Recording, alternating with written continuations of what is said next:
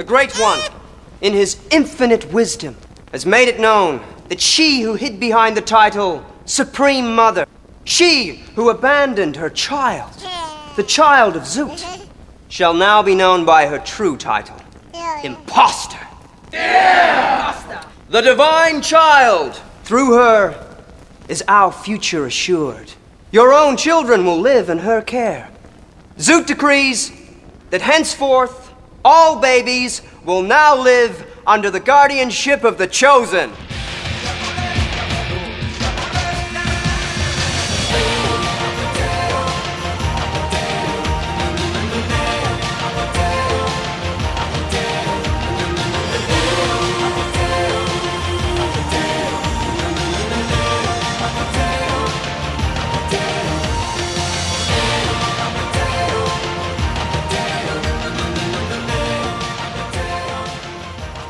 Welcome to Series 3, Episode 18 of Conversations on Eagle Mountain, a podcast about the tribe.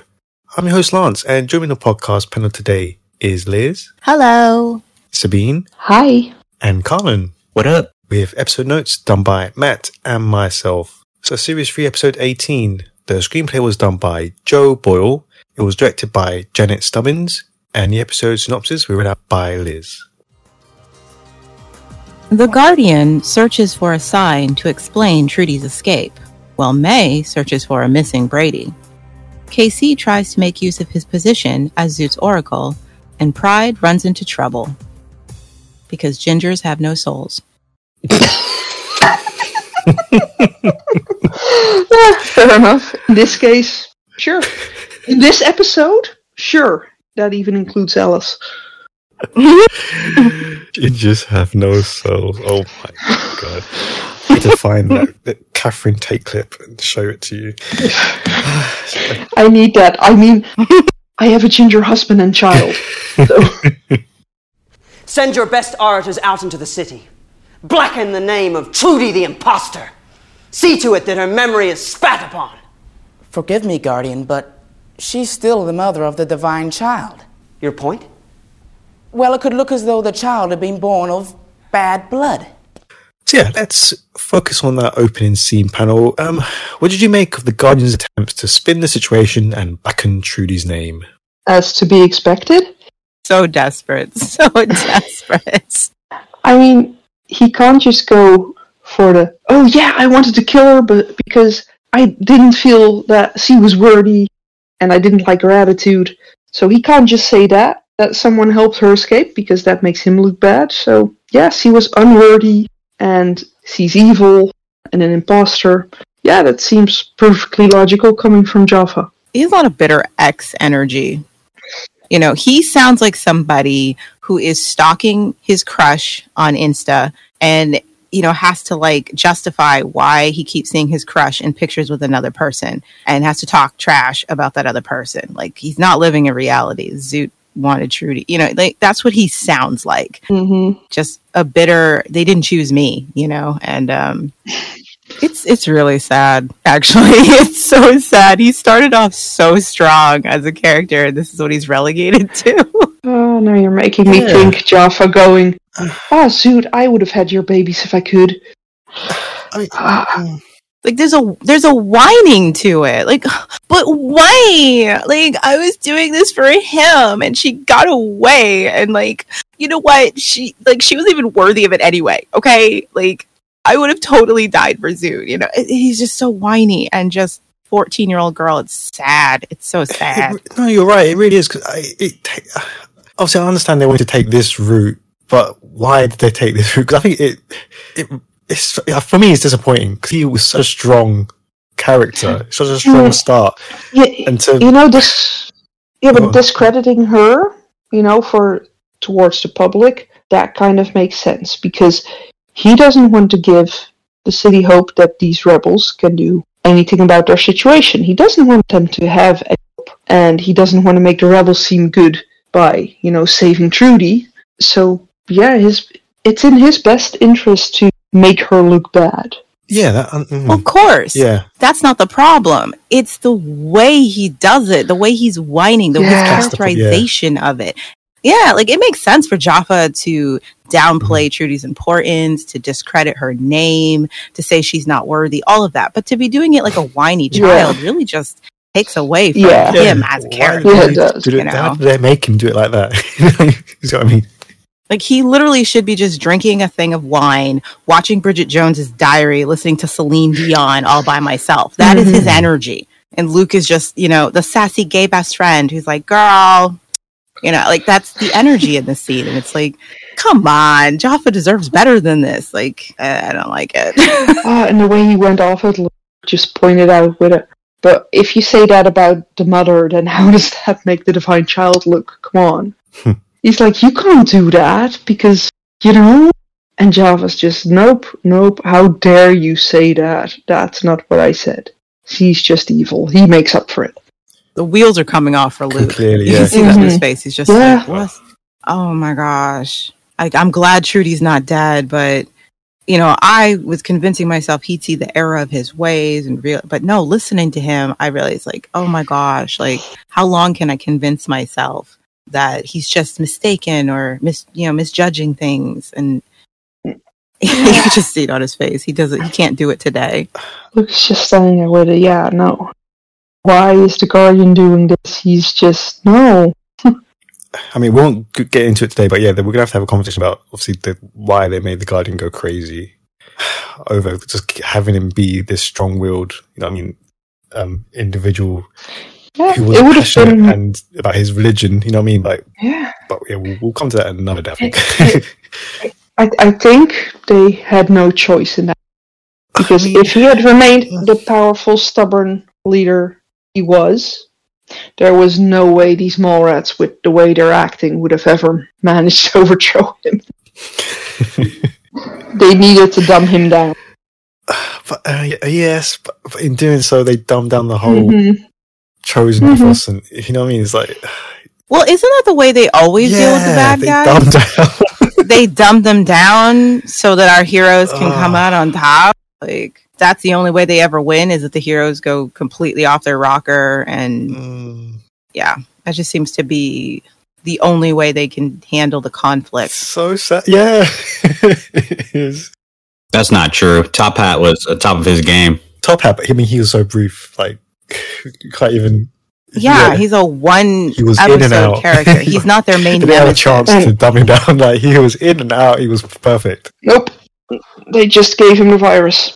I mean, in season one, they handled it a little better, obviously, by showing that what helps the Mallrats in their situation is that the virus makes a resurgence. you know i like that you know an evolution of their world and that's how they're able to get a leg up um but every after that every season they will set up this massive threat and then our characters end up in the thralls of the threat and the only way our heroes get out of it is because the bad guy gets really dumb really really dumb you know and um you know it starts here with the chosen the chosen are brought in as so formidable so impressive Mhm. the work that was put into setting them up.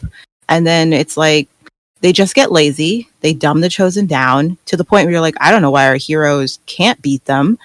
And then the chosen just dissolve themselves, which can be interesting to explore. But it's been done Mhm. better with Ebony, you know. And then the same thing happens with the Technos. The Technos come in as this formidable force with, you know, advanced weaponry and this control and experience of having done this before and our heroes still win. Why? Because the leaders just are dumbed down, you know, and lose sight of whatever it was they were trying to do in the first place. And it's like our heroes don't really win; they win Mhm. by default. Yeah, you and know? it, it could have gone so much better if they actually showed us the a power struggle or something between Luke and Jaffa. Yeah. You know, even even with Jaffa going crazier than he already was, it's we could have seen Luke taking them down from the inside.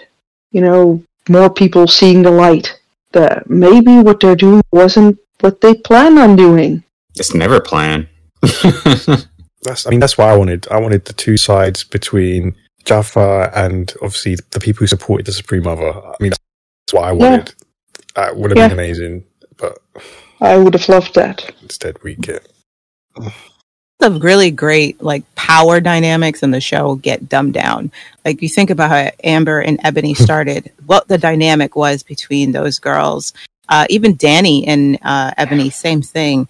And how each one got dumbed down to it just A became boy. about which one of them gets Bray. Yeah. Yeah, that's it.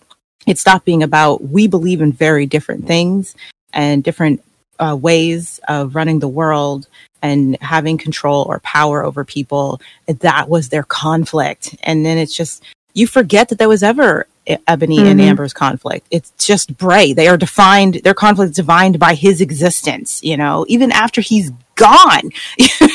they just brought in another guy to be the crux of their conflict, you know? And so it's just like almost every conflict that starts off very strong between either two people or two opposing factions gets dumbed down on this show. Yeah, no, no arguments here. Should have invoked strict non-dating policy within that mall. Think of how useful they could have been. Oh, Lex would have been crippled. Yeah, fair enough. he would have been useless without his fix. What have I done now? That's what we want to know. Ever since you got hauled off to Goldilocks' place, we've been waiting for his heavies to come and drag us away. They haven't. What gives, KC? You really want to know? nah, like you told me, some things are best kept private. You what? yeah, panel. Obviously, we were mentioning this pre-recorded. Like, what do you think about this here? Oh my gosh. Mhm. Okay, KC's fine. KC has Yeah. every right to gloat and be like, I'm not telling you anything. And Alice, get off your high horse. Like, I can't believe it was Ellie who had to be the only one who showed concern for what could have happened to KC. You know, um, once again, these guys just don't give a crap about each other whatsoever.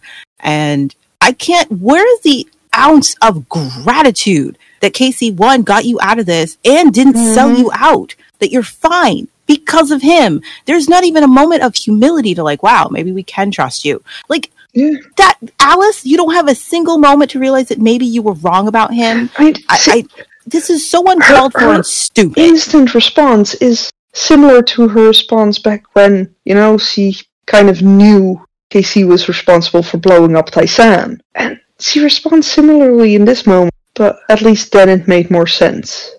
Stupid scene, in my opinion. Um, I don't, I don't like it. It pisses me off that he's still not getting the respect he deserves. Nobody even says thanks, KC. You could, you know, even if you thought that he would turn you in, there's not even a sense of like, well, Yeah. thanks for not turning us in. Yeah. You know, yeah, thank Um, you. thank you for you handled that well, kid, or whatever. I I liked KC in this though.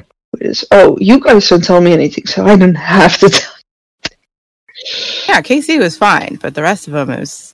I mean, I hate everything about this scene. Why is Tai-San presenting slaves Oh, stop! yeah. lemonade on a tray? Like, I don't. What is this? I saw that. I was like, what? What is this scene? Like the staging in this is gotten so bad. No thought is put behind it I was like, why is she serving like this? It's like they're slaves. Slaves. Yeah, this is pretty bad. Watching all this made me realize that this storyline has gone on for far too long. Yeah. and they need to move on from the chosen. Is giving them lemonade. not even okay, water, lemonade. Seriously. lemonade. lemonade.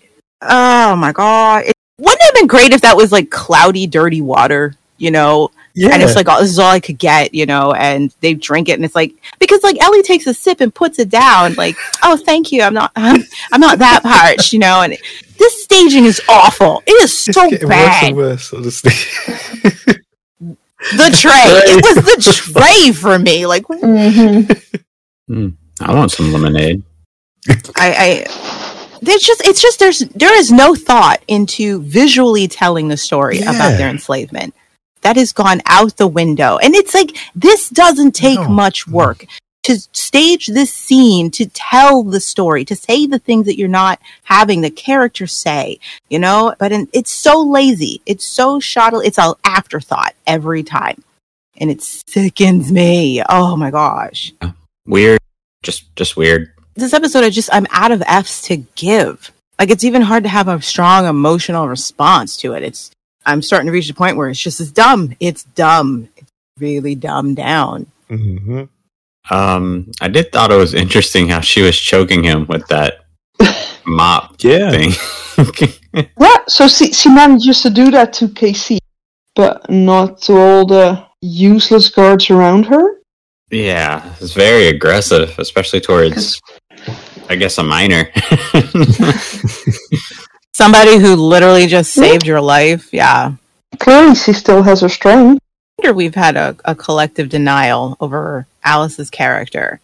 We all are still living in season 2 Mhm. of Alice, and then then we skip straight to Ned, and he's what ruined her because this stuff is so painful to watch Alice do that it's just like This doesn't. This didn't happen. it didn't happen. That's not Alice. I don't know what you're talking about. Any character stay on the show long enough, they'll they'll be destroyed by the writers.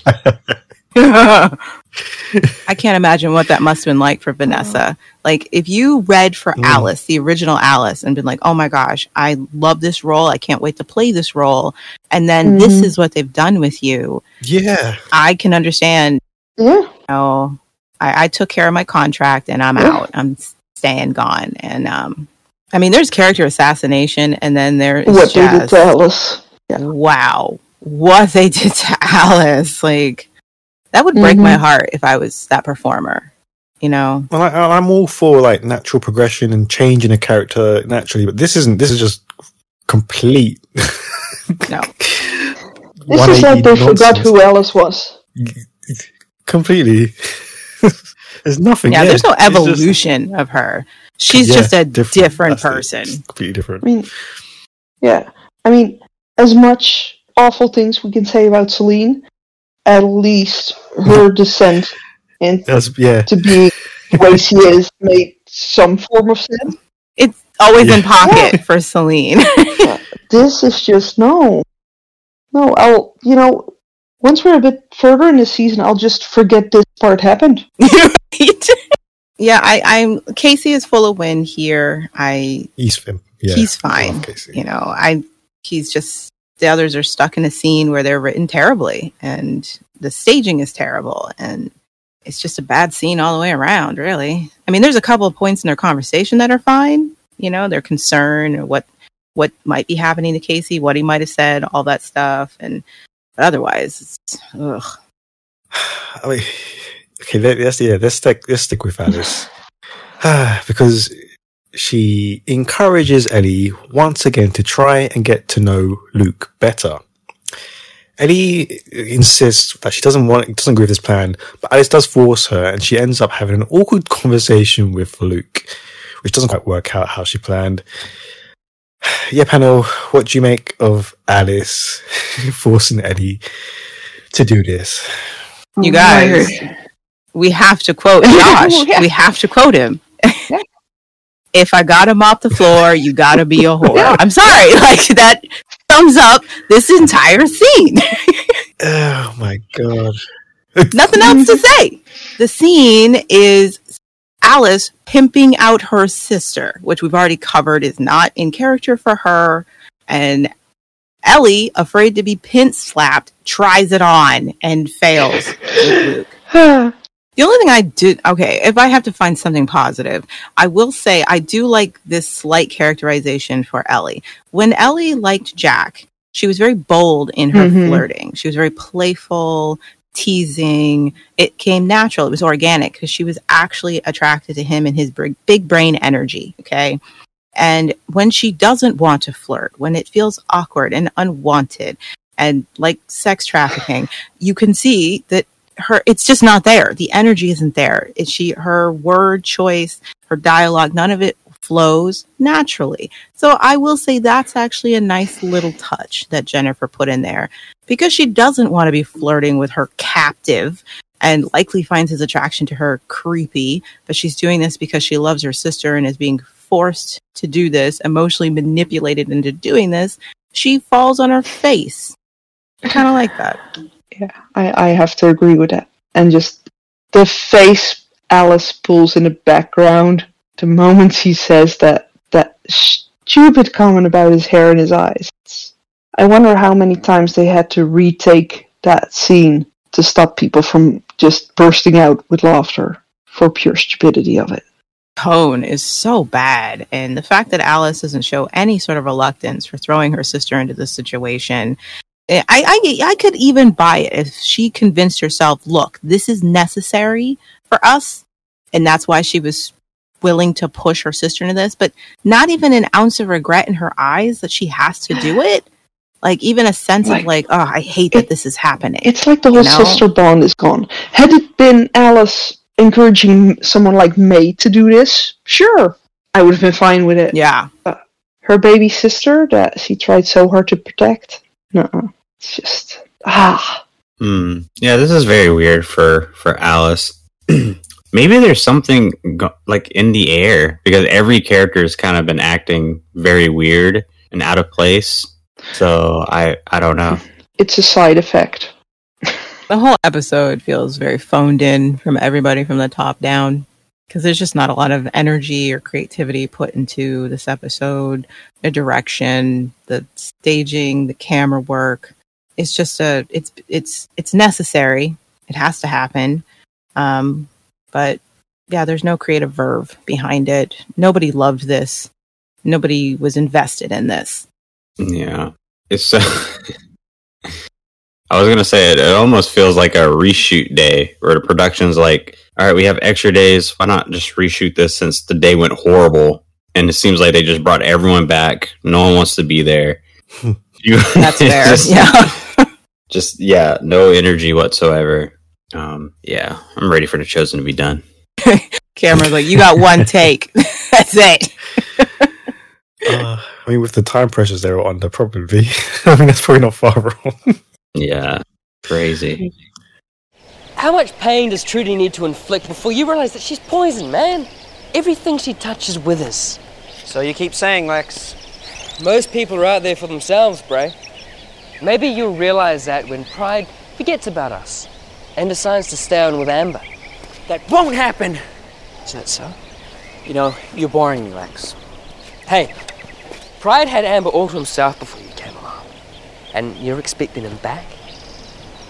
Don't hold your breath. Hey, can can someone ex- explain this to me? I just want to know why one single person, especially let's say Ebony, hasn't pointed out Lex. You have been sneaking into the mall mm-hmm. several times a week.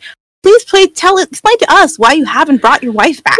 You're really upset we didn't rescue her, but you're seeing her on the reg. Why haven't you brought her back? What's going on there? Why are you getting mad at us? Yeah, we know why he can't get her out because Tai-San's not willing to leave. But the fact that mm-hmm. nobody's asked him this when he's like getting in their face and saying, like, we could have saved them, blah, blah, blah. Why'd we save Trudy? And it's just like, uh, you have access to your wife. How come you haven't brought her home? Like, Yeah. what are you I mad mean, at us at, for? at least Ebony whining about saving Trudy is one. It it doesn't annoy me as much as Lex whining about it, but we all know why Ebony's whining because Bray's paying attention to a woman that's not her. She can't have that.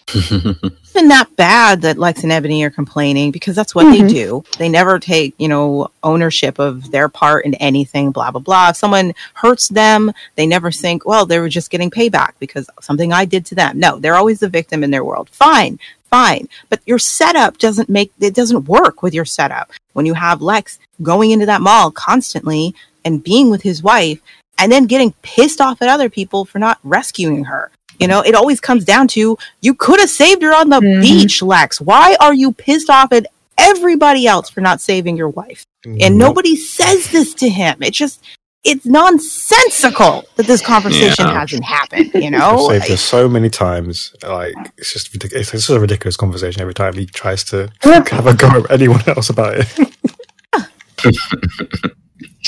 exactly. It's so dumb. Had his And- complaint been, why didn't you save Alice? Patsy, you know, sure.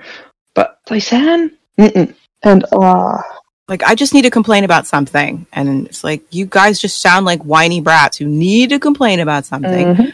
Um I don't know how I feel about Ebony like comforting Bray. I, I don't know. I I don't know what Ebony wants What in you- life what do you mean? anymore. I haven't for a long Ebony time. Ebony wants Bray's approval. and uh, no matter if it's for her as a person or. today she wants his approval. Until tomorrow, she decides to do something horrific to him that he would Mhm. not approve of, and Not she'll true. do it Not true. Without care. So to so today she wants it. I'm just like, okay, that's how I am with Ebony right now. This is what Ebony wants today. Fine. Like that is where I am with her characterization at this point. I, there's nothing deeper for it as far as I'm concerned. It's just what the writers have her doing today. And I'm just like, okay, fine. Today she's like, I'm on your side. I'm not mad at you. I'm into pride. blah blah blah. I can't. E- I can't. I can't read into it as meaning anything else because pretty. You know, eventually she'll prove that she doesn't care about his Mhm. approval or his feelings or being with him. You know what I mean? Like I'm just like, okay, today you're being cool to him. Awesome. I'm happy for Bray, I guess. Uh, but that co- that comment, we yeah, me and Pride, we haven't been properly introduced. Seriously, Ebony, That was that's what you're calling it now? I think this could have actually been a really great moment for Ebony and Bray if they had actually done more with what happened on Eagle Mountain and what she did to him. But because they were really just playing it for the drama and not actual character development, and there isn't any real revelations for Ebony, you know, um, we can't trust that she actually regrets what she did, you know, because her characterization has been so inconsistent this season. This doesn't matter to me. It doesn't feel like oh wow like they've been building to this and there's nice this no understanding. They haven't built to it. Um and so i just it could have been great i think them having this moment where they've fi- they're making peace after everything she put him through but because of the mess they've done with her character since season three started and just the way it was over dramatized what happened but there was no real delving into the consequences of what happened i don't care and it's a shame because I like these characters, but I just don't care. I'm glad she's not giving him grief. That's literally all I care. I'm like, whatever. And that's a shame. Um, to be honest, I will never complain when there is a ebony embracing. So I accept everything that they want to share. I don't care if it's useless. I don't care if the drama doesn't make any sense. If there is no drama, I accept it all. Fair enough. They're in love. I do like that Bray is having to deal with the fact that he, you know, I again, I wish they did more with this. That his lack of trust in Amber has left him like maybe I made a mistake. He knew it when he sent Pride with Trudy. He was nervous then, but he was like, "It's the right thing to do. It needs to be done, and I have to put this above what I want." And um, and now he, the reality of that is, Pride is overdue and he does not know if that means Pride decided to hang out with Amber and try to rekindle what they had, and he's left holding the bag, being the fool. Um, that is perfectly fair for Bray to be feeling, you know, but also trying to keep despair at bay, you know, and uh, it's not cool. Lexa shoved that in his face. Like, shut up, Lex. Okay, like seriously. But um, I do like that there is a consequence to him making that choice, and um, dealing with the reality of that consequence. I wish more came from this, but I do like this moment for Bray because not all good choices come with reward, you know? Yeah. It's nice to see, though, that, you know, Bray realizes what he did was the right thing, but the consequences of doing the right thing might not be pleasant for him. Mm. Brady's lost. What? How? We gotta find her quick. I'm supposed to take her to the Guardian. What were you doing? I turned my back for a second. Oh, you gotta help me look. If anyone else finds her, I'm toast, man. May, there's stairs she could fall down. God, don't you think I know that? If she hurts herself, do you know what what'll happen to me? You? You can look out for yourself. Brady can't. Distressed more for herself than for Brady, May enlists Patsy to help look for her, but eventually finds Brady crawled into a room, which May realizes must have been the one that Chloe found when she was discovered and sent away. Okay, panel, um, what did you make of Brady's disappearance, the discovery of this special room, and May's motives in taking the page? Okay, this might be the only semi decent scene in the episode. Yeah. My first. Reminds me of a movie. It's got Mm, problems. mm. But what? Baby's Day Out. Uh, This is exactly what I thought about when I saw it.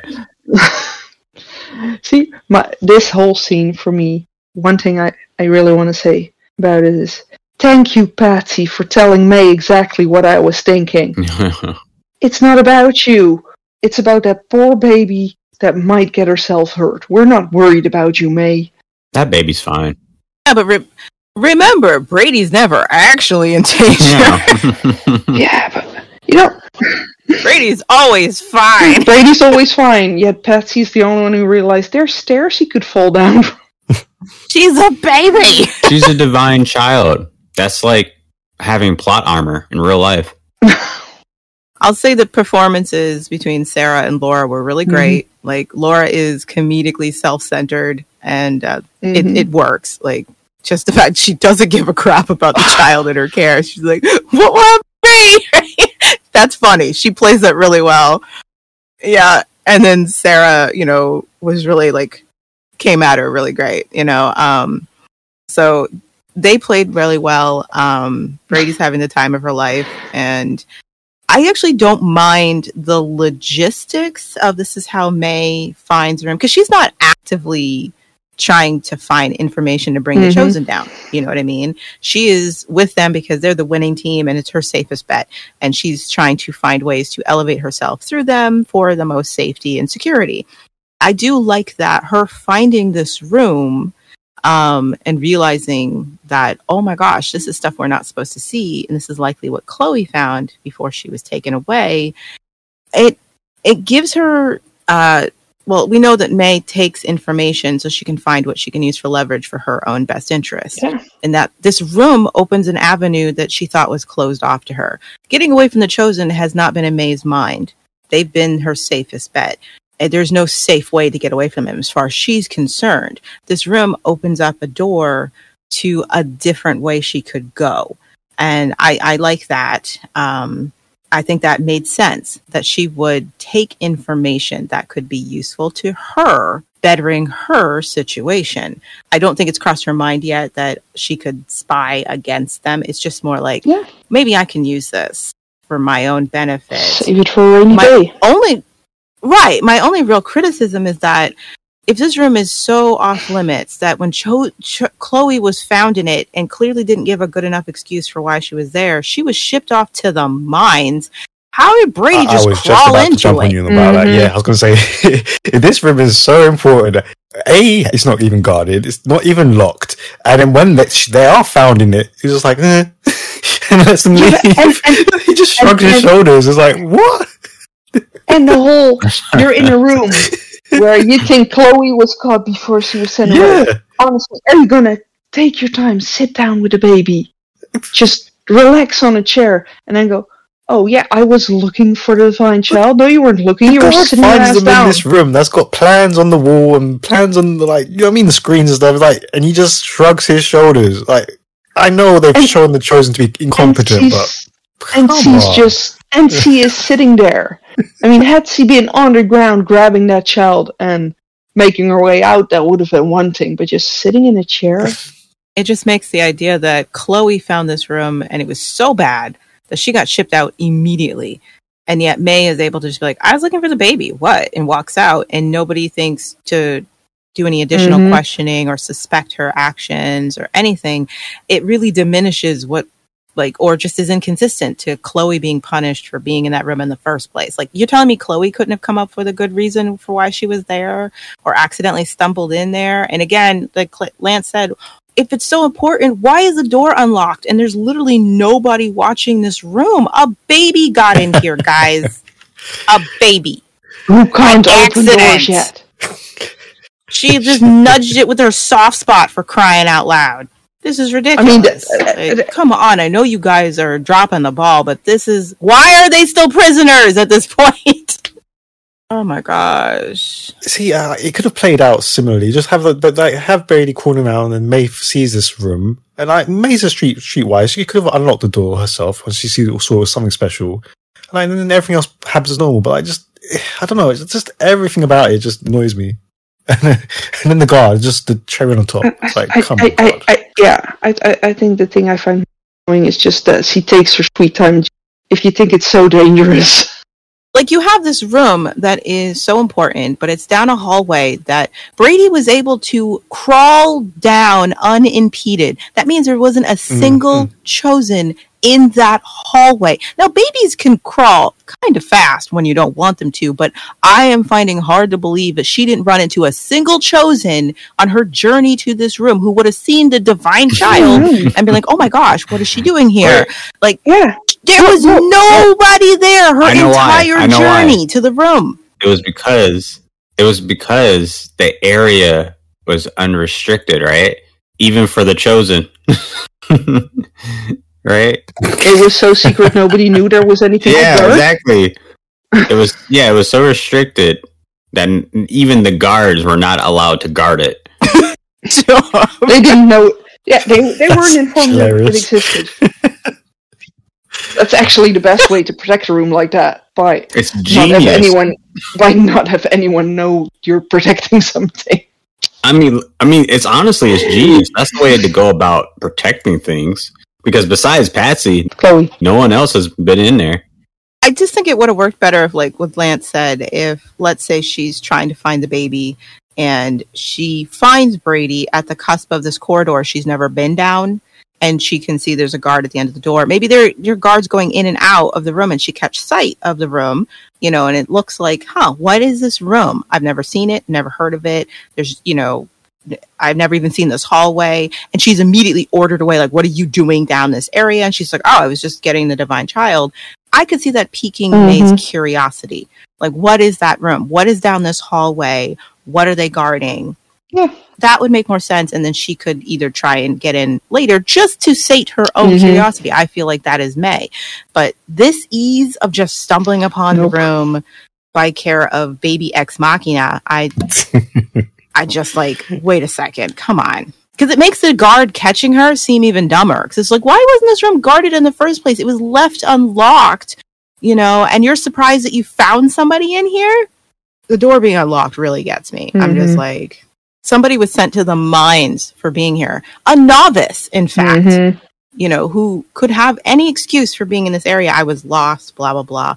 And she was sh- immediately shipped to the mines. They immediately decided she was spying on them just because she was in there, you know, and the door is left unlocked and nobody's there guarding it. And they just let May walk out with the baby. Like, I was just following the baby yeah, and chilling in a Mhm. chair. Nothing suspicious about this.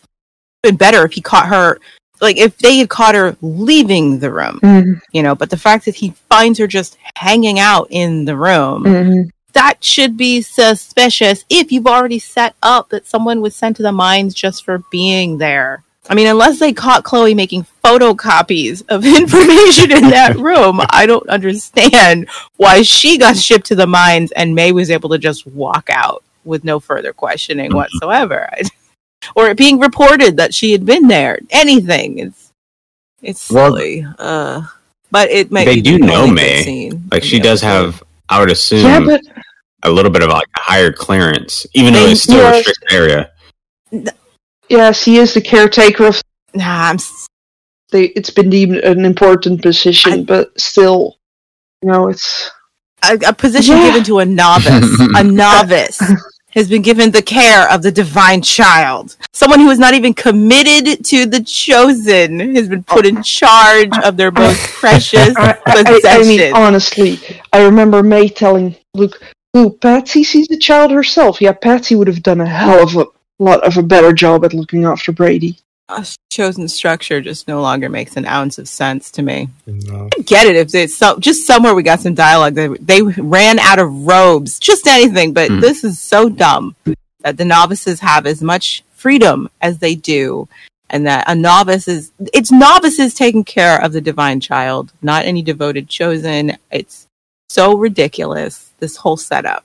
And then all you can ask yourself is why are the Mallrats still trapped here? Yeah. Oh my gosh. And that's the best scene in the episode. that's how bad this episode is.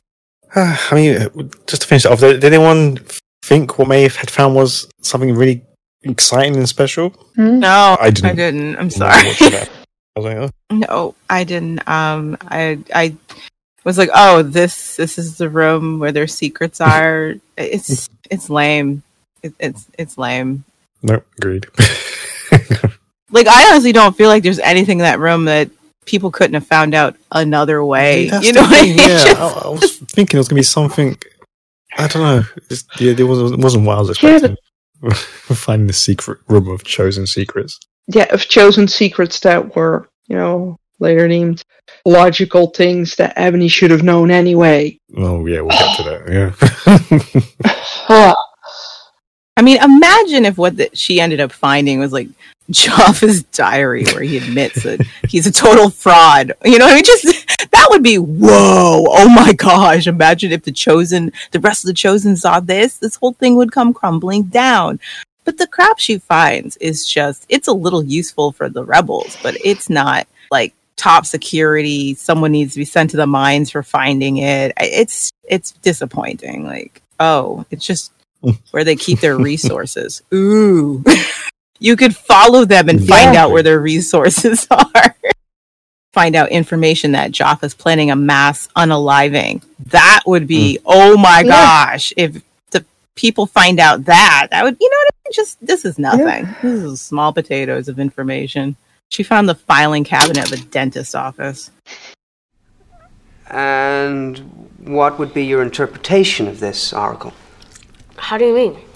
The Guardian is asking what you understand from what Zoot said. Well, he likes kids. Um, he wants them to be happy. No. I have it. Gather everyone up. I will deliver the meaning of Zoot's message to all. And you will be by my side when I speak. So yeah, what do you make of KC's scheming as the Oracle um, and the end result? care. No, I I I, do care. I, I like KC doing this. It's very KC, you know, and It's and very him KC. tell- it's very KC. What annoyed me is that they had the two kids that, or the kids that were that he was trying to get food from.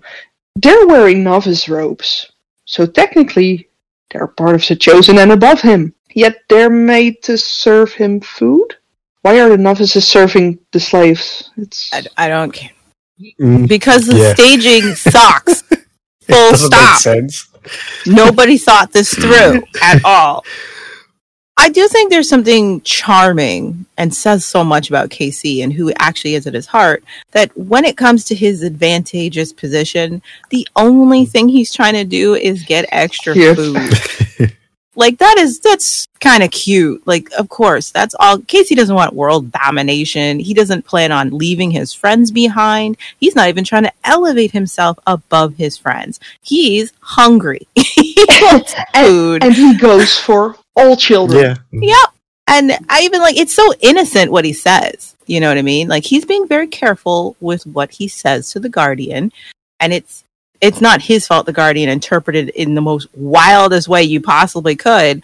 But um, you know, KC's trying to make sure that whatever he says to this guy won't cause anyone Yeah. any harm. So, oh, I think he wants to have a party because Brady's cool. She's safe, you know, that you you guys she didn't get away with the interloper, you know, and um like that's a really safe prediction as an oracle to give. I do like that such an innocent vision is taken to the extreme by Jaffa, but you know, KC can't Mhm. be blamed for that. But But otherwise it- I don't it- I don't really care. it is, it is kind of cute that he instantly goes with yeah celebration uh, on the day it happened with gifts for all the children her age. Yeah. It's like not even for him, but for cute, all the Like children cute. his age. It's cute. It's sweet. Because all he wanted Mhm. was some extra Yeah. food for himself, and he got it. So he's just like, uh, yeah, give the kid some presents, give give the kid some food or presents or whatever. That's what he wanted. You know, I love it because it's like, really, you think Zoot would say that? That- That's adorable, KC. so I mean, it's not a bad way to get us to the next, you know, plot point of you know what happens next with Salene and Ryan and all that. Um, and it is in line with how cult leaders think and how you have to be so careful what you say to them. But otherwise, I just I don't care, and I feel bad that I don't care, but I just don't. I'm like I didn't even feel anything in my stomach, even the first time I saw it when Jaffa interpreted the way he did. I was not. I didn't care what this meant. I was like, um, Salene's already with them, so To me, I don't know how I know it this sounds changes bad, but to me, it kind of made sense that the Guardian in- interpreted it that way. You know, from his point of view, yeah, okay, he wants children, so he wants all the children to come to Zoot. Sure, it- let's let's claim them all. But it did feel like he plucked that out of the sky, though, because he's he's not Yeah. invested in it at Mm. all. It's like he, you know what I mean. If he was invested, then I could see Mhm. him interpreting this because it's something he wants to do. Like that would be different if Jaffa's like, "Ooh, this gives me more control, more power, you know, more influence, and it helps tear apart more and more families who may be straddling the fence between joining us and not joining us." If that was his motivation for interpreting it this way, I would think I think that would be really cool and sinister. But because he literally does, he has no investment in this going forth. It's like, where did you pluck that from, Jaffa? You just took on a responsibility that you don't actually want. And uh, so for me, it actually doesn't make sense that he came up with this because he doesn't care about these pregnant mothers or the chosen taking care of them at all and isn't planning on using it to his benefit. I, I don't mean the taking care of them part. It's more the okay, we're gonna claim these children so we can raise them with the way we're thinking. But he doesn't care about that either. That's what I'm saying. Like he is not invested in what this means for their their brand, their group, and how it can be utilized. He's not Mm. interested. So it's like, why did you I think don't know. this? It's it's when I think about this, I always think about the two two children who were standing next to him and Trudy when he wanted Trudy to burn stay alive at the stake. And yeah, I get that. But they don't ever, the writers never have Jaffa express Yeah. that that's what he's going for. Ever. I mean, it's just the same reason. Why do you have the mall rats at the mall, Jaffa, when you have zero interest in Yeah. converting mm. them? You don't want to torture them. You don't want to use your power over them. You don't want to torment them. And you don't care if they join you. Why are they still there, Jaffa? And this feels the same. Why would you use this interpretation when you are going to prove going forth you have zero interest in molding the young minds of these babies to be with the chosen and to believe in Yeah, no, I, I agree with that. If if they showed him more heavily on the indoctrination, then it, well, this would make sense. It would be natural, but it, it just it does feel out of place and out of out of nowhere. Like, okay, you wanted to mold the next generation in this religion, but you've not shown any kind of push towards. It's just, it's just random for me. Yeah, I don't I don't like it. I don't like it either. He's crazy. Oh, yeah, absolutely, he's crazy, but it's just the, the idea. That's not new. Yeah, it just it that doesn't fit. Yeah, for me, it starts to feel okay maybe it's just me but you guys have you've watched tv shows where a plot line will be introduced one season and you can tell that the writers were very invested in that plot line right and then the next season starts and it feels almost as if whatever writer had been interested in that left and the rest of the writers are like well we don't really care about that plot line that was set up and so they don't explore it anymore this is what it feels like to me season two, there was a lot of investment in exploring the chosen, the way they think, the way cults think. And season three feels like whatever interest there was in that has fallen by the wayside. You know, it's like season two, they were clearly all in when it came to setting the, setting up the chosen. And in season three, all we've seen is one episode to the next, a lack of interest in this storyline. Yeah, I completely agree. Which is why this this chosen saga needs to be over with by now. Yeah, by now the chosen have to be done. and it's a it's a shame because they were some of the best set up uh antagonists our heroes of ever like a threat. There's the way they were set up the the energy the looming threat of them coming. Jaffa was genuinely terrifying you know and the first three episodes of season three i think they still nailed it. What it would feel like being imprisoned by these people the the loss of hope being ripped away from your loved ones the danger you were in. And then it's just like whoever came up with this idea, they just the interest left the writing room. And they were like, "Oh, well, we're stuck with this chosen thing." Uh, and we really don't know what to do with it because every good idea that they could have done that we have spitballed episode after episode, they were just like, "Yeah, that would be interesting, but that might take effort and we don't care." And you're like, then why did you set up this chosen line? It, it makes so much sense why people, when they talk about what's their favorite storyline, they always say the beginning of the chosen, like the end of season two, beginning of season three. You know, See, I, I always had the cutoff point at I, uh, the chosen while Trudy was still Supreme Mother.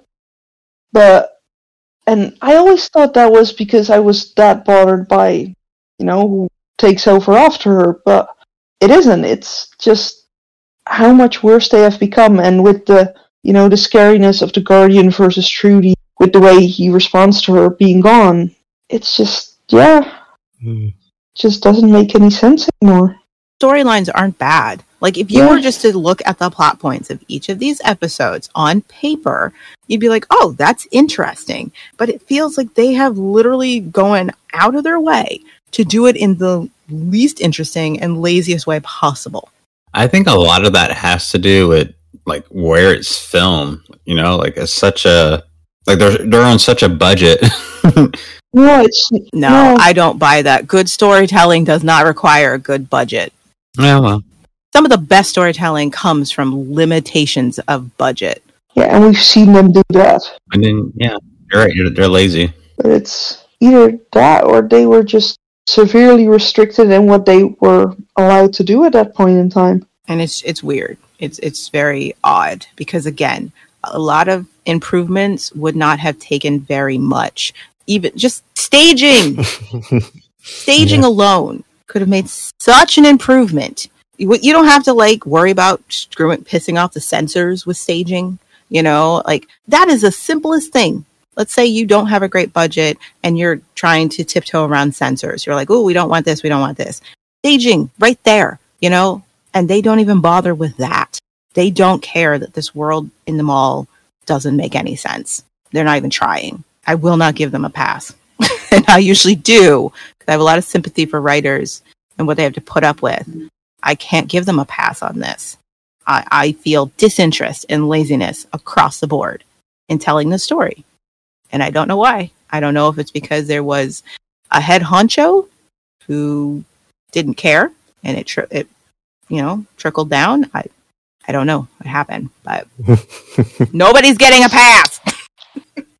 Maybe this is one of those episodes that were like written right on the spot. Because I've, I've heard that happen on the show. It would make sense. This is what happens when you send the Supreme Mother into the woods. Yeah, I agree. They need Trudy. See, even Trudy being sent away could have worked if there had been investment in the storylines that were underneath that one, so that when Trudy had to leave, those storylines could still Mhm. carry the plot. But they didn't really put a strong amount of investment in those storylines. And so Trudy's, which was the strongest one, with it gone, there's really nothing propping up this chosen storyline that much, you know? And um Hmm. Like there could have been this all could have been really good, but uh I just I don't really feel an interest in it in telling the story anymore. I wonder if, if at you know at the time when they were thinking out this part of the season, if they knew that Antonia would be gone for a bit. Well, see, that's why I make that joke about why the resistance doesn't get anything done is because they're waiting Mhm. for Amber to come back. because it really does feel like they don't want to continue the story until Amber and Trudy are back. And it started with Amber going away. Now, I'm not blaming Amber for this, it's not her fault, but I feel like it's the writers who, for whatever reason, couldn't continue the story without them. Don't know why, though. And so this drags and drags and drags and it doesn't need to. This chosen storyline should not have dragged like this if you weren't willing to really invest in it and do something with these plot lines happening at the mall. They're just busy work. It's just boring, busy work. And I don't care. I know I do not care about the Mallrats survival because they shouldn't be here. They could have snuck out ages ago. Um, and nothing gets done until Amber comes back. Until Trudy and Amber come back, and then suddenly the chosen are defeated. And it's like, you could have done that at any time, it feels like, you know? Like, I, I don't know why it was contingent on actors being there when they weren't necessary. No offense to Amber, but she wasn't necessary for the chosen downfall, you know? And again, I'm not slamming Amber, I'm talking about the writers or the creator. they clearly wanted her there, but she wasn't necessary to bringing the chosen down. And so it's like, why did you just drag this out for no purpose? they they dragged it and they changed it so that the only person who could beat the chosen was Amber because we can't do anything without Amber. And I, I that's why I joke about that because I, I agree. I think it might have something to do with they really wanted certain actors to be there, but those actors had to leave. And I think it's cool that they accommodated those actors so they could. But then it was like they didn't know what to do with the storyline while they were waiting. And that's what it feels like we're doing. We're just waiting Mm-hmm. for stuff to happen. And it didn't have to be bad while we were waiting. It really didn't. How I keep having an Ellie quote stuck in my head. Here, why are we waiting? oh, season two, I missed it so much. I don't even know why they had to stretch the Chosen over to two seasons anyway. It, it was too much for me. Yeah, it's yeah. It could have worked, but yeah. It's two seasons is too much for any show. it, it, it, it, it's too much. It's too long. I don't know why they did that, and then they stuck to it for the technos. Two seasons for a villain is, is too much. It is way too much, and there wasn't enough content, and it is spread thin, and we're, we're seeing the massive gaps here. We can give it all that. Sal, us, the parents, like it should be. Under normal circumstances, yeah. Under any circumstances, Sal. That's the way it's always been. Mom, dad, kids, we cope. Listen, Ryan. Zoot seems to have children on his high priority at the moment. Zoot! Salene Zoot's dead. Whatever. This is a really dangerous world. You tell me where else I'm supposed to find a safe, stable environment for my baby. uh, yeah, panel go. Ryan, why are you such an idiot? Such a good scene. Yeah, but he What's the staging of the scene? He doesn't want his wife to give up the fact that she's pregnant, even though they already know. Um, Even he's always shouting it at the top of his exactly, and you lungs. go shout it, Ryan. Are you fucking daft? Freaking daft. It's Once again, staging. Yep. it's Who put this scene together? Let's talk about it. yeah, let's talk about Ryan shouting at the top of his lungs. Don't do it, Salene. No. don't do it, Salene. Don't tell them you're pregnant. Don't tell them, Salene. Like, And it's like they just asked which women are which child, and he shouts, "Salene, don't tell them you are." Seriously, I mean, I know they tried to make Ryan look stupid and past, but in this scene, they manage. Let's really shout and fight about this where anyone can hear us. Keep it secret. Keep What it is secret, happening? Salene. Keep it secret. You've already told all of them because you know that's why you got extra food. But keep it secret, honey. I yeah, I mean, I I again, th- I guess this is why I thought nobody knew that she was pregnant because this is painted as such a big deal that she's about to raise her hand and present herself as an Yeah. expectant mother. And it's like they already know. Maybe the guardian doesn't personally know, but it'll pr- he'll prove he doesn't care either way. Like eh, Luke knows the chosen that need to know knows, so that that's why she's able to get extra food whenever she wants to. Is why she's given the privileges she's given Less work. and less work. You know what I mean? Like, come on, it's not that big of a deal that she's presenting herself to Jaffa.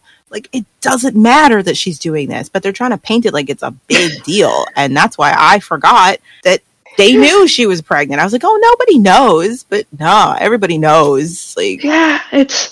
I can't even blame. And I want to because it's Salene. But I don't blame her either. Like, what's the difference? Everybody already knows I'm pregnant. What was he gonna do? Pretend he's not, and then deal with the fact that she just publicly lied about being pregnant. So either they will continue thinking she isn't pregnant and put her back on work duty and make her life, her pregnant life harder, or she has to admit that she didn't confess she's pregnant when the guardian asked it of her. Um, yeah, I agree. I, I will agree with you there because it's like, what was Salene actually supposed to do? She's already told Luke she's pregnant and used that as an excuse, you know, her reasons for the things she's doing. And he has already granted her favors for it. Trudy already knew. Trudy had to inform some people she was pregnant so they would understand why Salene has been taken off certain work duties. So, like, she can't back out of that now without risking herself getting into massive trouble. Like, she you lied to us about being with child to get off easy. You know what I mean? Like she can't not present herself as pregnant without some massive consequence coming her way.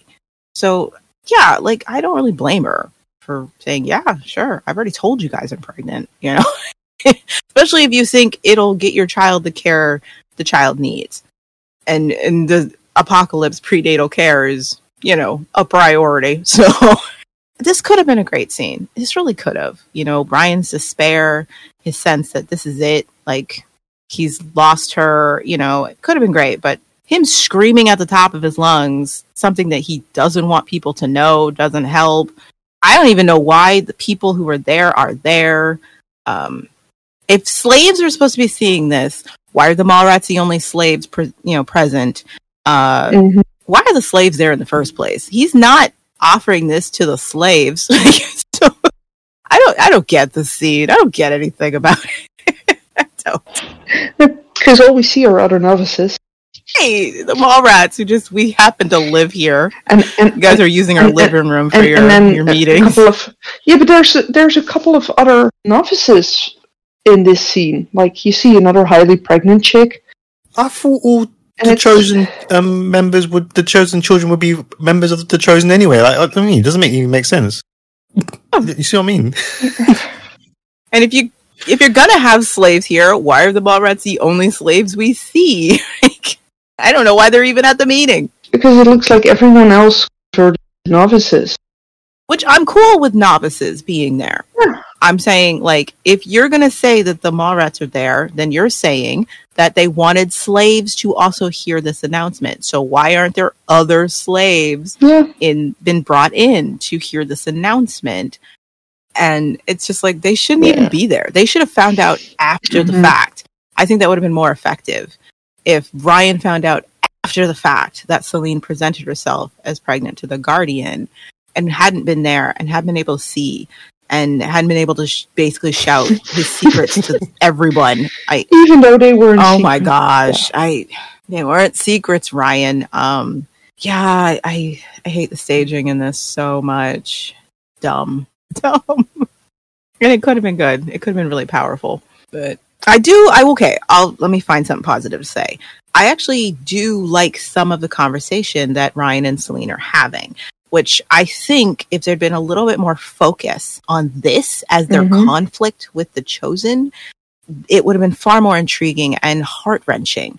Um, because Salene has a great reason for joining the chosen. I have never blamed her for joining them. And Ryan has a good reason for not wanting her to. Okay.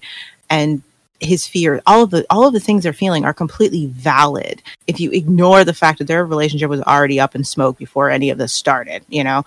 And uh so when, you know, Salene is saying, dude, this guarantees our child is going to get the best care. And that matters to me. And I, I hate to break your heart, but it's the only thing that matters to me, buddy. You know, I'm the one carrying this life. And for Ryan to be focused on, no, it should be us, the parents. We're the ones who are supposed to present this child with a safe life. We're the ones who are supposed to take care of this baby. That's a good argument. I wish more of their conflict had been about that, you know, and uh, instead of the fact that, you know, Salene broke Ryan's trust a long time ago and she doesn't even love him. You know I mean? Like, I, I just think that could have been really solid, but uh, this isn't the place for them to have the conversation, even though it's not a bad one. You know, it could have been a much more gray area because the narrative basically just sets it up as Salene is wrong to be doing this, even though it's the one time Salene isn't wrong, in my opinion. And it actually make it brings into question some of Ryan's motivations. But again, we have their past, so we already have deemed Salene as the bad guy in this marriage Mhm. fairly. But this is one of those moments where they could have added some nuance to the situation where Ryan is basically willing to sacrifice his family for his principles. Like at the end of the day, that is what Ryan has decided. My principles are more important than my wife and child. When he could have easily just put on that novice robe and played along to keep them safe. And he is choosing to make it difficult for her because his principles that is a question. That is something that is a flaw in Ryan's character, but they didn't want to do that. And so it's like this could have been some strong stuff, but uh nope. Scene just ends up being kind of silly. Yeah, I completely agree. It makes me agree with Salene for once. I don't think the writers wanted it either. That's why they don't explore it. I, that's how I personally feel. Like, I'm just bored of this whole Ryan Salene situation. I was, yeah, at the end of the day, it's just like, who End cares? It's been going on for too long now. Just end it. Agreed. Uh, yeah. this isn't really a revelation. you know what I mean? Salene didn't really have any choices left but to cooperate. Yeah, it's like the only one of the chosen who didn't know Salene was pregnant was Jaffa, and he cares the least about it. So this isn't that big of a deal. it really isn't. But you know what also just kind of annoys me about this part of the chosen uh, storyline, and, and maybe it's petty, and it may not even be fair, but it annoys me so much that all this emphasis is put on whether Salene is going to join them to protect her baby, and Ryan being like, no, don't do that. Our principles are more important, and blah, blah, blah. And it's like, dude, the chosen are defeated even before Salene would have started showing. You know, if you guys had just waited three months, this whole thing would have blown over. Mm-hmm. And that really just detracts from it all. right? because it's made to be such a big deal that Salene is dedicating their child to the chosen. It's like, dude, the chosen don't even make it. Like, like she, Right. if she if she hadn't, you know, unfortunately lost the baby, she still wouldn't have even been showing when they fell apart. This could have been a blip on she and Ryan's relationship. There are worse things that she's done in this relationship. so some of the drama of, you know, characters of the chosen just feel like you guys could have just played along and had your freedom within like a week. so silly. Uh, seriously, I just think about like I don't know what the Mallrats are holding on to. I really don't know what these guys are holding on to that they weren't willing to pretend to go along with this so they can just get out. Like I don't get why that has never been an option for any of them. I, I don't understand. And even the ones who are playing along still haven't left. Like I just Like, why did Patsy return? because she loves her friends and she's trying to help them. I'll give Patsy a pass.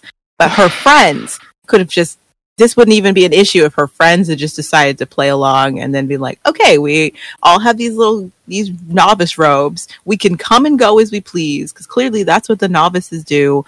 Let's just walk out. We just leave at any time. Ah, I keep thinking of the stupid sewer entrance. Can you imagine if Alice had become a novice and she would rally the troops from within the novices to get everyone out, even the non-Mallrat ones? be different if there was more emphasis on the slaves, our Mallrat slaves, on their goal being to defeat the chosen, to take the chosen down. But that's not what they talk about.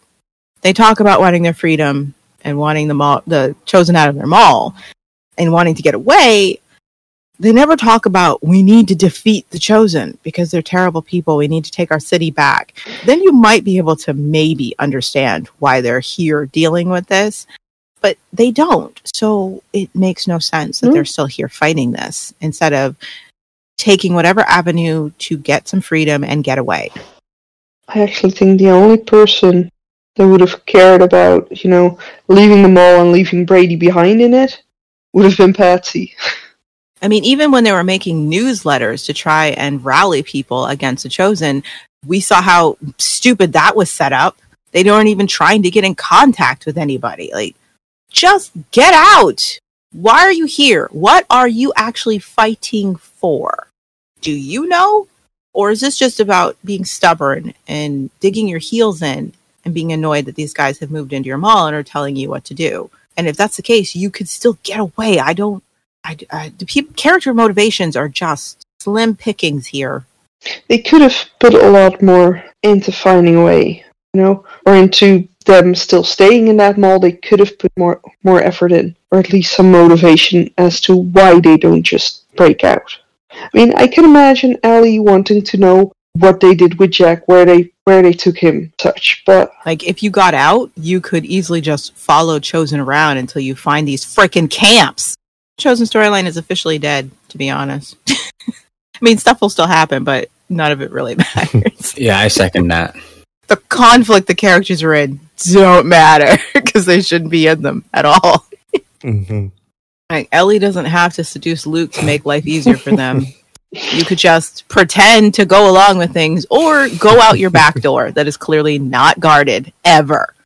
I mean, Alice, I love you. I did love you. But Alice, so far, you've only shown that your concern is getting away from the chosen. Okay. It's not saving everybody else in the mall, it's getting away from the chosen. Why don't you just take your sister, beat up the guards who might be near the sewer entrance, and bail? What's stopping you from ever doing that?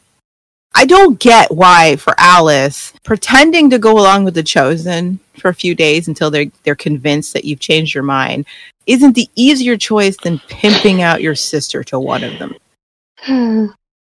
Wow, this is just so stupid. It's all so stupid. I just realized I'm sitting there going, "Wow, every single character, their motivations is just so dumb at this point." None of their motives hold weight, you know, or hold any water. Like, oh wow. Except for maybe Tai-San. Well, Tai-San, even Tai-San doesn't hold water because when Lex asks her and when Bray asks her, come with us, let's get out of here, she says, I can't leave the others. Okay, if that's her motivation, it's so easy to just get the others out. You know, she at this point her motivation isn't to save Jaffa, to cure him or any of that. Right now it's just I my friends need me for support. That's why I'm staying here. So even that doesn't hold weight because your friends technically shouldn't even still be there. You know, you could have been working with your husband that you're seeing frequently to sneak your friends out. If they're who you're Mhm. concerned for, you could have been getting them out this whole time. You know, you guys could just pretend to go along with this if your motivation. Can, can you imagine if Tai-San would have helped get Ellie out? How much more useful they could have made Alice be? Because there would be no one to threaten her sister. Oh, in the beginning, I understand why they weren't willing to immediately bend to the hmm. chosen. I get it. But now it doesn't make any sense that you aren't willing to just play along to get your freedom to get out. That brings us to our final thoughts of the episode. Andy, this is Tally. Let me see. I can tell you which ones are safe. Good work, you two! Like Ned said, easy as pie. What was it Ned said? Easy as pie, Ned. So yeah, panel, what do you make of the introduction of Ned, Tally, and Andy? Okay, I'll be fair. Try to be fair.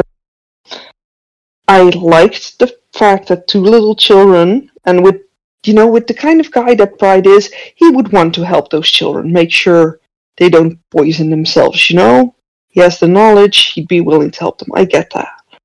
These children being evil little monsters, yeah, well, with a sibling like Ned, I get that too. But oh, I just, it's too easy. I mean, Pride can hear the sm- normally could hear the smallest twig snap from a mile away, and he could not hear what was coming. How? Yeah, his lack of situational awareness is Yeah. comical. That's Come weird. on. The way they way they set Pride up, none of this actually makes that much sense. Aside from him wanting to help the kids, that's the only mm-hmm. part of this makes sense. Everything else is like, wait a minute, you didn't notice that the children had just wandered off immediately. You didn't you didn't hear that, you didn't see that at peripheral vision. Somehow they went, got their brother who had to climb the tree behind you with his net. You noticed none of that because there'd be no reason for the kids to wander off if Ned was already in the tree with his net. You know, if he was already there, just lying in wait, the kids could have just sat there and waited for the brother to drop the net. They literally left because they had to go get Ned. You know, it's none of this. The fact that Pride is caught in this way doesn't make sense. But the first time I saw it, I was willing to give it a little credit because I didn't know who Mhm. Ned was. Who knows? He might be a super capable guy. Who knows? You know, this is what he does. But we get to know Ned and we know he's not a super capable guy. So the fact that he caught Pride is an Mhm. insult. Mm. But yeah, Yeah. I I did like kind of like the introduction. Just you know, they seem so innocent. It's I gotta say, I do love Tally and Andy in, in general. Um, I love the twins, and I love the actors who play them. I like the costuming. Like, there's just something very, uh, like I said earlier, like something a little bit Irishy about it, and with the whole redhead theme going on, it's cute. I like their costumes. Hansel and Gretel I can't help it. Yeah, and I and I do like the setup of an older sibling caring for their very young siblings, and will learn that this is his only way of teaching them how to Yeah. survive in this world. Yeah. I do like that. But all I keep thinking is Pride, seriously. After everything we've seen from you, this is how you got caught. I mean, it's nice to know. Like, I do like the insight that, well, meanwhile, Bryce thinking, you know, he's overdue. He's not coming back. He chose to stay with Amber. And I don't know what that means for our relationship. And to see that, no, Pride is honorable. He is coming back. He did the right thing. You know, he wants Yeah. Amber to be happy and has accepted. Bray makes her happy. He's coming back to help with this rebellion. That's Mhm. nice. That's a nice character beat for him. Um, and he wants to help little children, which, you know, he's a good yeah, guy. it's cute, and he's a good guy. And now he's a stupid guy. Like, he's a caught guy. if Ned was proven to be more capable, then the scene would be stronger. But because of what we know comes after, it Yeah. it it makes it weak Yeah. in retrospect. Because I, I really, this scene really had me wondering, okay, oh wait, okay, that guy, so he managed to caught Pride. It makes you wonder how, what a great slave catcher Ned has to be in order to trap Pride out of everyone. And it's been a while since we've dealt with anybody on the outside who this is what they Mhm. practice. This is how they get by. And I I do like the the nod to like forest bandits, you know, and being in your carriage and being held up, you know, on the road. It's just not safe to travel the roads because there's always people out there tricking you so they can rob you, stuff like that. I, I like that. Um it's just a shame because we know what Ned will be. But, but if we don't, So it's not like, ooh, a new character. It's like, oh no, a Oh, new wait, it's character. It's Ned. Which is such a shame because I do like this actor. I I mean, do. at first I was like, ooh, more redheads, you know? It was, that was my first instinctive re- reaction to this. Ooh, more redheads. Oh, They man. instantly make them evil. They just had to. And it's the one interesting camera shot we get in the whole episode. That shot of Ned jumping out of the tree Mhm. is pretty cool. I like that. What does Ned say? Easy as pie. Try it. Easy as pie. Easy as I'm use that now. I, I mean, I'm not gonna lie. Well, I, see- I, I see, I'm gonna be fair. I'm gonna try and be fair, but in the future. But I, I, I kind of knew from the start what was gonna happen with these characters, and I, I didn't like it. I just, yeah. Like, we, we didn't need this right now. been such a nice injection of fresh blood and added more to the lore of people being still enslaved by the chosen but like everything else it's done in the lazy way and Mhm. doesn't actually matter and doesn't actually make any sense at the end of the day I also wonder why they picked such an older actor to play Ned. Like, I understand why they picked an older actor to play Jaffa. Why did they pick Yeah. an, a, an, a character this old to play Ned? Again, I don't have anything against this actor, but he doesn't look like a teenager. He doesn't look like he's been a teenager for a very long time. Um, uh, yeah, he looks like he's past his 10 year high school reunion. You know what I mean? And it's, there's no purpose to Ned looking that much older than everybody else. Where Jaffa, I understand why they wanted him to look so much older.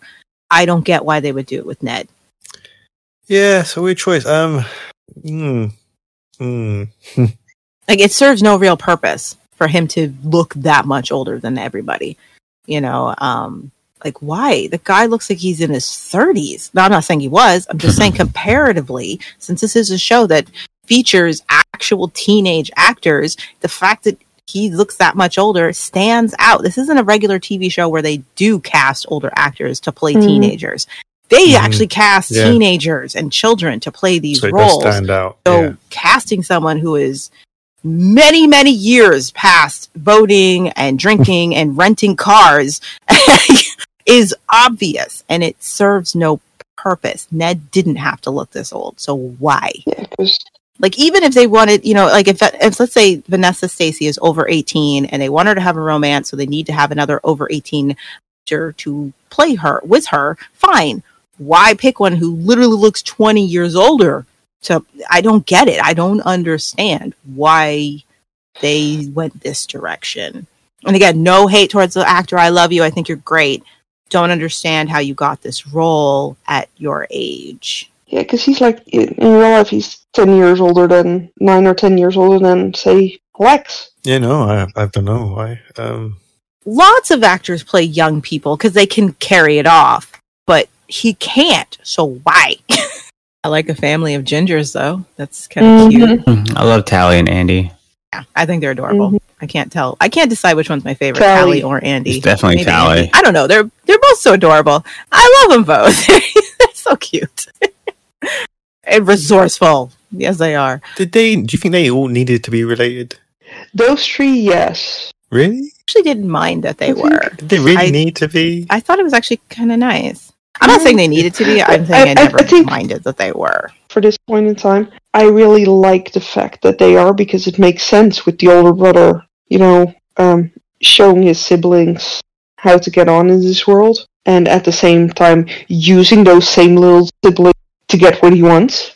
It's not like they haven't grown up in this world. Like, you know what I mean? It's, Yeah, you know, at least we see some sort of family sticking together. It's it gives a different dynamic than when this would have been, say, the combination of uh, Lex and KC out on the road. hmm. I would agree with that. Um, like, okay, if they hadn't been related, that's fine. That could have still worked. It would have added a soft spot to Mhm. Ned that this guy who comes across as super selfish and doesn't care about anybody or who he has to burn actually came upon two children and it had it in him to take care of them. That could have worked too. But I, I also like the idea that even before the virus, it was his job to take care of his siblings. As he says, his parents just were not there mm-hmm. physically or emotionally. And it was on him as a kid to take care of his siblings. And that just continued. So it works either way for me. I also do like seeing this dynamic of a family that has managed to stay together this whole time, the age gap between them, and the fact that Ned still acts like a toxic older brother, even though he loves them and is keeping them safe. He's still an annoying Mhm. older brother, you know, um, and that that interesting balance of how families can be loving but also a little bit toxic and stuff. And I think that was one of the points that Ned needed in order for, you know, things between him and Alice. Because with the exception of these three, Alice and Ellie are all we have right now sibling wise. So yeah, it's it's something I can understand that Alice would like in a guy, you know. He managed he still takes care of his way younger siblings. He could have left them behind, but he didn't. I do like that. This is the first sibling group that we've gotten where there's actually a significant age difference. Like all the siblings we meet are probably a year or two apart. And um, so they're almost like companions, friends, and they've stuck together. This is the first time we've seen what would have happened to families where the siblings were further apart. And you would have been found yourself being, uh, what is that word, parentified? Yeah. For your your sibling because they were so much that with younger. They weren't and your Eddie, companions. They were literally your your charge. No, there's they're too close in age for me. You know, Ellie. I, I get that parental vibe from Alice over Ellie all the time. Yeah, but it's yes, but it's I'm just saying that. Ellie would have still been fine without Alice. Ellie would have survived even if her sister hadn't been there. You know, um, and and Martin would have been fine. He was fine without Bray. I mean, he was doing his thing. But you know what I'm saying? Like they're so close in age, they don't really need Yeah, and Paul and Patsy were similar. yeah you know um i just think it's neat to see that tally and andy may not have been okay if ned hadn't been there to take care of them you know um and he stuck around to do that when as you said given his personality he could have easily just been like i'm out. This is too much i'm going to sell you to another tribe and they can take care of you and i can make a bar- you know a buck from it because i don't want to do it and they really are the only sibling group that we get with that because every other sibling group they're pretty Yeah, or just, age. you know, three years apart maybe, but this many years apart. at the most Yeah, this is a big gap. He was probably like eight or nine by, by the time those twins Yeah. came along. Well, I mean, the actor was definitely way older than that, but you know what I'm saying. There's a big gap between them, and we've never seen any sibling char- you know, cases like this. You know, the the only sibling case like that that seemed to have that big a gap didn't have a big gap in the end. But that's just the error of season five, Slade Omega. I'm just trying to think of what that that, that sibling connection actually brings to the character. They had to give Yeah. him one nice point so that Alice could be justified in finding But, uh, him You attractive. could have had that point. I mean, that point would have been even better because if they wasn't connected, if he did it was if he wasn't related to the two, Yeah, but it that would have been even probably better. We would have been, been more endeared to him even more. if you see what I it mean? would have made him it would have made him seem nicer. On the other Yeah. hand, um, Absolutely. On the other hand, it explains why these twins stuck by him, and But you could still have had the him looking, the older person looking after the younger. You know what I mean? It didn't Yeah, need to be. It didn't need to be siblings. no, but They didn't have to be siblings. That's why I said it works if they weren't. I don't mind Yeah, that they are. It's nice that they are. Like it doesn't bother me. It's like okay, that's cool that they're siblings, but I don't think it's, it's necessary. Attitude wise, behavior wise, I wouldn't have bought it if with Wally later seeing Ned. I wouldn't have bought it if they weren't his siblings. It would have been less believable with the way Ned acts. Mm, I disagree. I, I think in some ways their being siblings does add to the strange dynamic they all have because it tells me that this dynamic was formed long before the virus. Mm-hmm.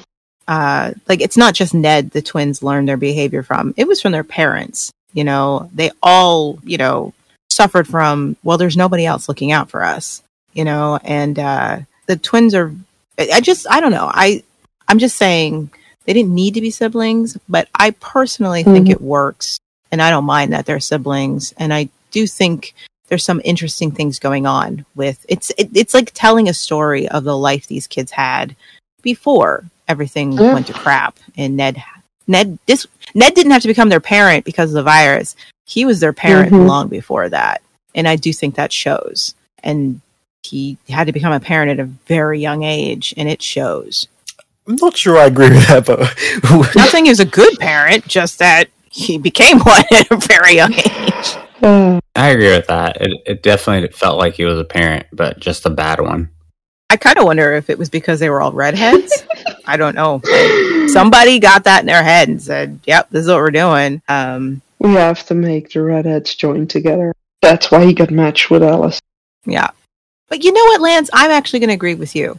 Even though I don't mind them being siblings, and I do think they do some interesting things with that, I think it would have made Ned's character maybe even more interesting because I'm pretty sympathetic to Ned, even though I hate him.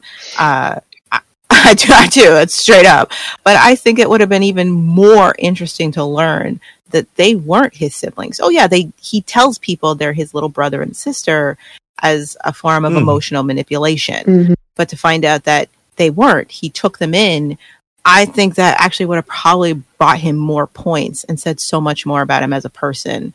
Uh, as selfish as he is, he found these two kids and decided to take care of them, uh, even though he has literally no obligation to do so.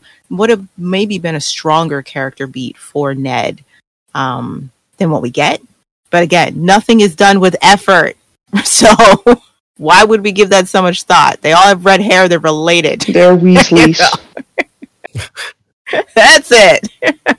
Or maybe maybe this rewatch will change my mind on the sibling situation. But yeah, uh, just the the immediate memories was like, oh, It could have been really cool because we do get a lot of siblings. So it'd been neat if they were just together out of like, well, I had one good bone in my body and I decided to use it, you know? I'm hoping the, the next episodes will change my mind. Yeah, because it's been I haven't watched the rest, the end of season three, and Oh, oh don't get your hopes up. I, I may be empathetic to him, but I can't, there's not that much I can do, Lance. don't put that kind of pressure on me. oh God, am I going to have to defend Ned from? Not on your own. I'll be there, but just, just I'm saying this. He doesn't give me a ton to work with. Just the hair color. but yeah, at the end of this episode, I was still hopeful he would be good. What a bad introduction. It's just a shame it immediately goes downhill. but This introduction would could have been great if we hadn't known how stupid Pride must have been to get caught this way. A little bit more work in his capture would have done wonders. I say he was still too distracted about by having seen Amber. Must have been it. Maybe. Maybe. Maybe he was just in his head, you know? Like, I can't believe I'm going back. Amber asked me to do this, man, if I didn't love that girl. Oh, children and berries. Imagine what the trip for, for him when he was bringing Trudy up there must have been like.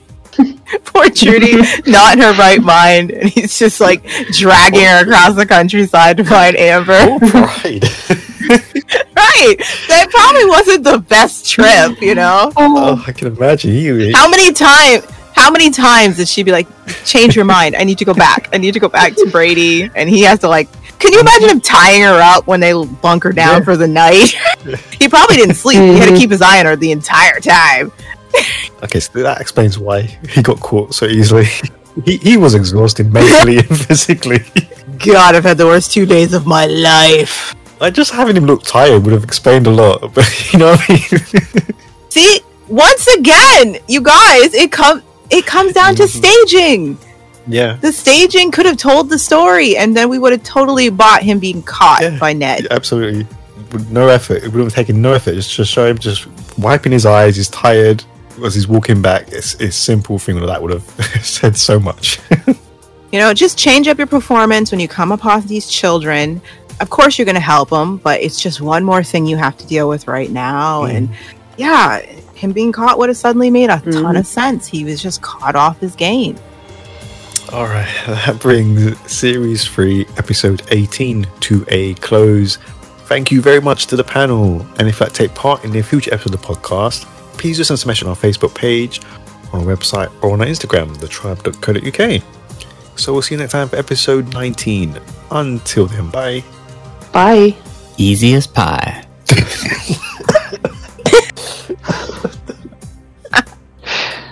don't need to say anything to that. That's great.